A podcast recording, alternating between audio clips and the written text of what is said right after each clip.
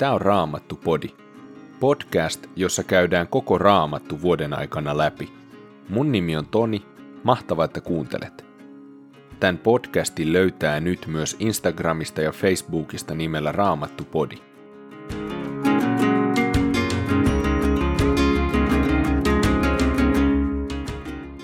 Tänään luetaan kolmannesta Mooseksen kirjasta luvut 26 ja 27 – Evankeliumista Johanneksen mukaan luvusta 10, jakeet 22-42 ja laulujen laulun kahdeksannesta luvusta jakeet 10-14. Kolmas Mooseksen kirja, luku 26. Teillä ei saa olla epäjumalia. Älkää pystyttäkö jumalien kuvia tai patsaita. Älkää veistäkö maassanne kuvia kiviin, älkääkä palvoko niitä, sillä minä olen Herra, teidän Jumalanne. Pitäkää kunniassa sapatti ja määräykset, jotka olen siitä antanut. Pelätkää ja kunnioittakaa minun pyhäkköäni, minä olen Herra. Jos te elätte minun säädökseni mukaan ja noudatatte minun käskyjäni, minä annan teille sateet ajallaan, ja maa tuottaa niin paljon satoa ja puut niin paljon hedelmää, että teillä riittää puitavaa viinin korjuuseen asti, ja viinin korjuuta kestää kylvämiseen saakka. Teillä on syötävää yllin kyllin, ja te saatte asua turvallisesti maassanne. Minä annan maahanne rauhan, ja te saatte nukkua yönne minkään häiritsemättä. Minä hävitän maastanne petoeläimet, eivätkä viholliset pääse tuhoamaan maata, vaan te ajatte heidät pakosalle ja kukistatte heidät. Viisi teistä ajaa pakoon sata vihollista, sata teistä ajaa pakoon kymmenen tuhatta, ja he kaatuvat teidän miekkaanne. Minä katson teidän puoleenne, teen teidät hedelmällisiksi ja annan teidän saada suuren joukon jälkeläisiä. Minä pidän voimassa teille antamani lupaukset. Satoa riittää teillä syötäväksi uuden sadon kypsymiseen saakka, niin että joudutte vielä heittämään vanhaa viljaa pois uuden tieltä. Minä pystytän asumukseni teidän keskellenne, enkä väsy teihin, vaan vaellan teidän mukananne, ja olen teidän Jumalanne, ja te olette minun kansani. Minä olen Herra, teidän Jumalanne, joka toin teidät pois Egyptistä, missä olitte orjina. Minä murskasin ikeen teidän niskastanne, niin että te saatoitte kulkea pystypäin. Jos ette kuuntele minua, ettekä noudata kaikkia näitä säädöksiä, ja jos te halveksitte minun käskyjäni ja ylen katsotte minun lakejani, ettekä noudata kaikkia minun säädöksiänne, kaikkia minun säädöksiäni, vaan rikotte liiton, niin minä rankaisen teitä. Minä lähetän teille varoitukseksi hivuttavan taudin ja kuumeen, jotka riuduttavat silmänne ja kuluttavat elinvoimanne. Te kylvätte turhaan, sillä teidän vihollisenne syövät sadon.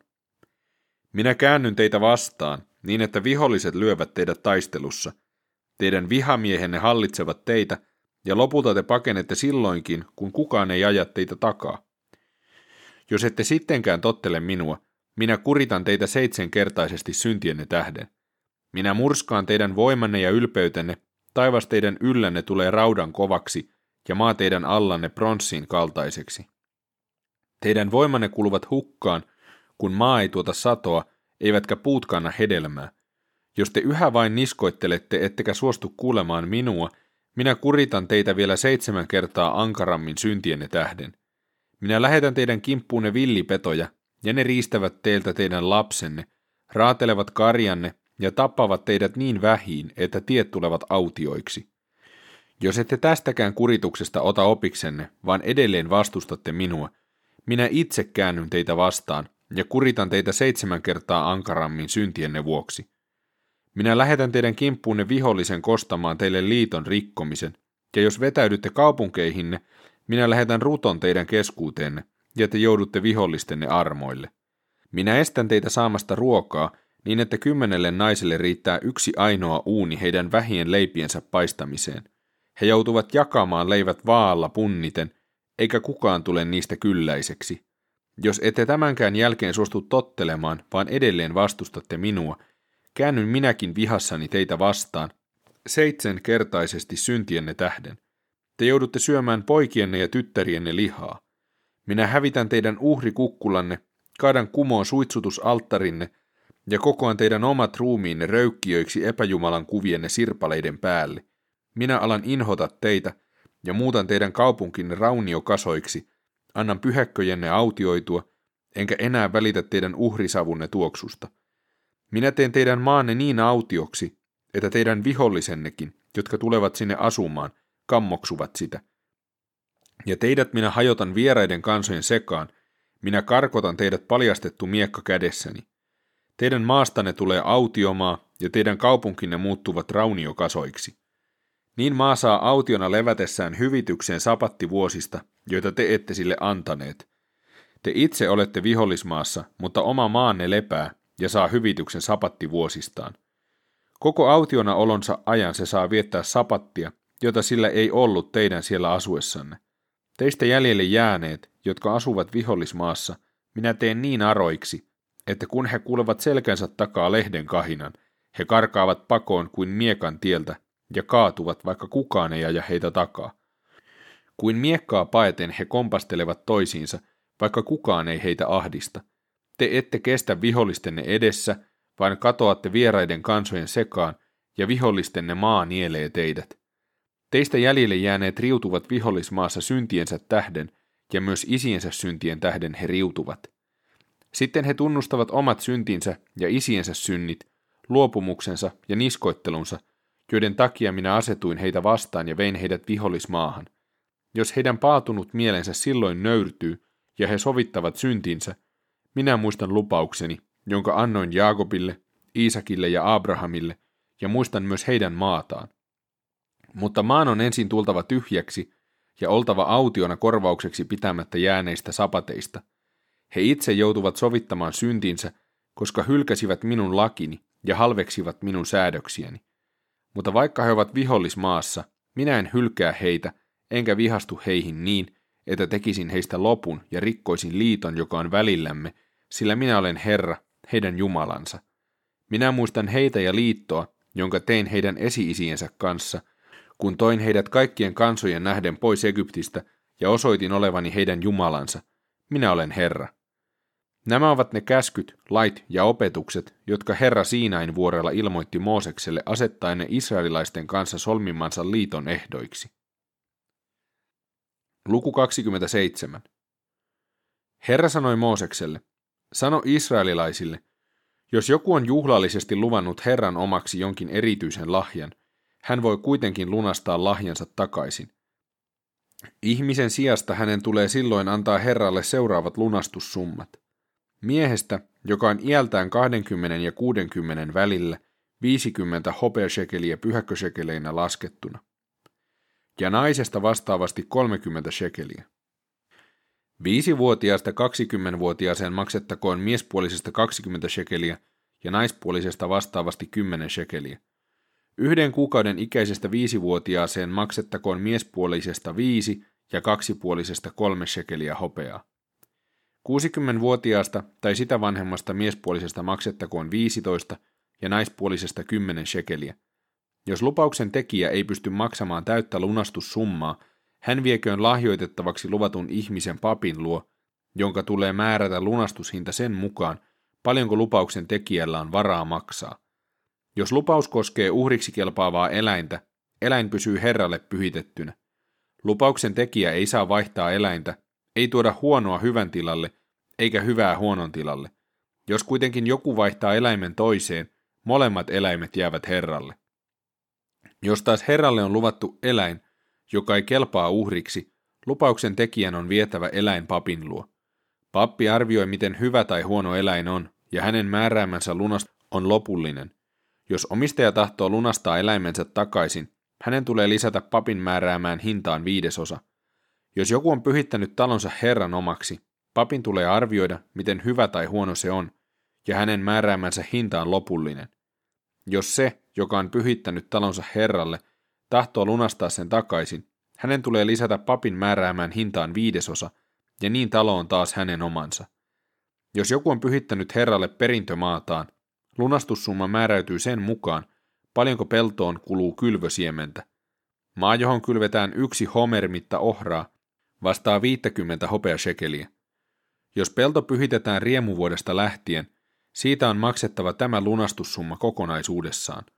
Mutta jos se pyhitetään riemuvuosien välillä, papin on annettava hyvitystä pienentämällä lunastussummaa sen mukaan, montako vuotta edellisestä riemuvuodesta on kulunut.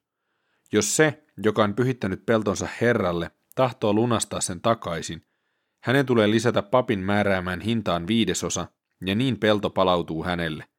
Mutta jos hän myy Herralle pyhittämänsä pellon lunastamatta sitä ensin itselleen, peltoa ei enää kukaan voi lunastaa takaisin.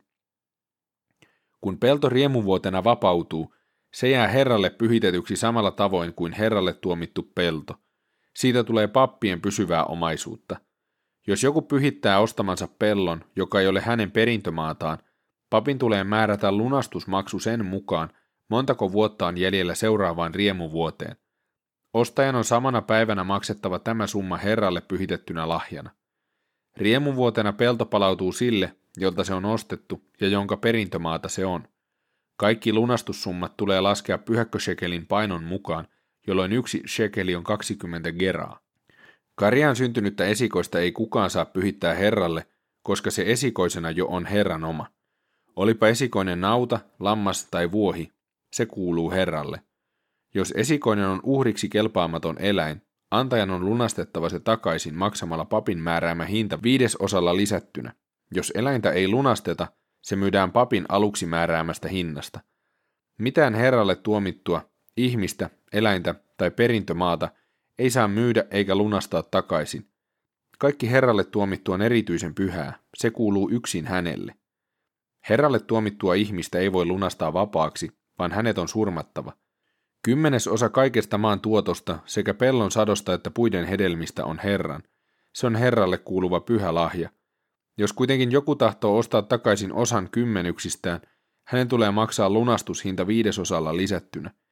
Myös nautakarjasta, lampaista ja vuohista on annettava kymmenykset pyhänä lahjana Herralle. Joka kymmenes eläin, joka kulkee karjaansa laskevan omistajan sauvan alitse, joka kymmenes eläin, joka kulkee karjaansa laskevan omistajan sauvan alitse, kuuluu Herralle. Omistajan ei pidä erotella hyviä ja huonoja eläimiä, eikä vaihtaa eläimiä toisiin. Jos hän kuitenkin vaihtaa valituksi tulleen eläimen, molemmat eläimet kuuluvat Herralle, eikä niitä voi lunastaa takaisin.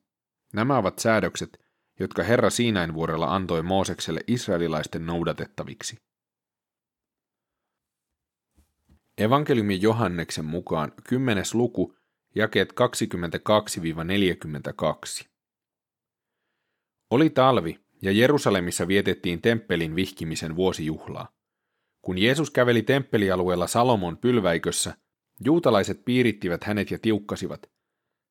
Kuinka kauan sinä kiusaat meitä? Jos olet Messias, sano se suoraan. Jeesus vastasi, minähän olen sanonut sen teille, mutta te ette usko. Teot, jotka minä teen isäni nimissä, todistavat minusta. Te ette kuitenkaan usko, koska ette ole minun lampaitani. Minun lampaani kuulevat minun ääneni, ja minä tunnen ne, ja ne seuraavat minua. Minä annan heille ikuisen elämän, he eivät koskaan joudu hukkaan, eikä kukaan riistä heitä minulta. Isäni, joka on heidät minulle antanut, on suurempi kuin kukaan muu, eikä kukaan voi riistää heitä isäni kädestä. Minä ja isä olemme yhtä. Juutalaiset alkoivat taas kerätä kiviä kivittääkseen Jeesuksen. Jeesus sanoi heille, Emme me sinua minkään hyvän teon tähden kivitä, vaan Jumalan pilkan tähden. Sinä teet itsesi Jumalaksi, vaikka olet ihminen. Jeesus vastasi, Eikö teidän laissanne sanota, minä sanoin, te olette jumalia. Niitä, jotka saivat Jumalan ilmoituksen, sanotaan siis jumaliksi, eikä pyhiä kirjoituksia voi tehdä tyhjäksi. Isä on minut pyhittänyt ja lähettänyt maailmaan. Kuinka te voitte väittää minun pilkkaavan Jumalaa, kun sanon olevani Jumalan poika? Jos minä en tee isäni tekoja, älkää uskoko minua. Mutta jos teen, uskokaa tekojani, vaikka ette minua uskoisikaan. Silloin te opitte ymmärtämään, että isä on minussa ja minä olen isässä. Juutalaiset yrittivät taas ottaa Jeesuksen kiinni, mutta hän ei jäänyt heidän käsiinsä. Jeesus meni jälleen Jordanin toiselle puolelle, sinne missä Johannes aluksi oli kastanut kansaa. Hän jäi sinne joksikin aikaa, ja hänen luokseen tuli paljon ihmisiä. He sanoivat, Johannes ei tehnyt yhtään tunnustekoa, mutta kaikki, mitä hän tästä miehestä sanoi, on totta. Monet uskoivat siellä Jeesukseen. Laulujen laulu, kahdeksas luku, jakeet 10-14. Neito, Muuri minä olenkin, ja rintani ovat kuin tornit, mutta kun rakastettuni tulee, olen antautumaan valmis. Mies. Salomolla oli viinitarha Baalhaamonissa. Sen hedelmistä maksaisi kuka vain, tuhat shekeliä hopeaa, ja siksi kuningas pani sinne vartijat. Minun yksin on oma viinitarhani, pidä tuhantesi Salomo, vartioillekin anna parisataa. Mies, rakkaani, puutarhan kukka, kaikki odottavat kutsuasi, kutsun minut. Neito, tule rakkaani, riennä kuin gaselli, kuin nuori peura tuoksuville vuorille.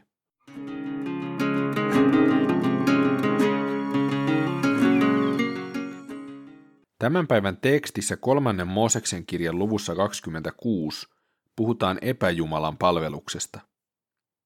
Eli raamattu on yksiselitteinen siitä, että ei ole kuin yksi Jumala, Isä, Poika ja Pyhä Henki, jota meidän tulee palvoa ja palvella. Toisaalta epäjumalan palveluksella on olemassa myös paljon piilevämpiä muotoja. Pohjimmiltaan kyse on meidän arvojärjestyksestä. Mikä on se asia, mille minä perustan elämäni? Se asia, jonka varaan me rakennetaan elämämme, on pohjimmiltaan meidän Jumala. Kun meidän Jumalamme on Raamatu Jumala, Isä, Poika ja Pyhä Henki, ja me rakennetaan elämämme hänen varaansa, ja todellisesti hänen varaansa, eikä jonkunlaiseen vääristyneeseen kuvaan hänestä, niin kaikki muukin asettuu paikalleen. Silloin meidän arvojärjestys on kohdallaan ja asiat alkaakin toimimaan niin kuin niiden kuuluukin toimia.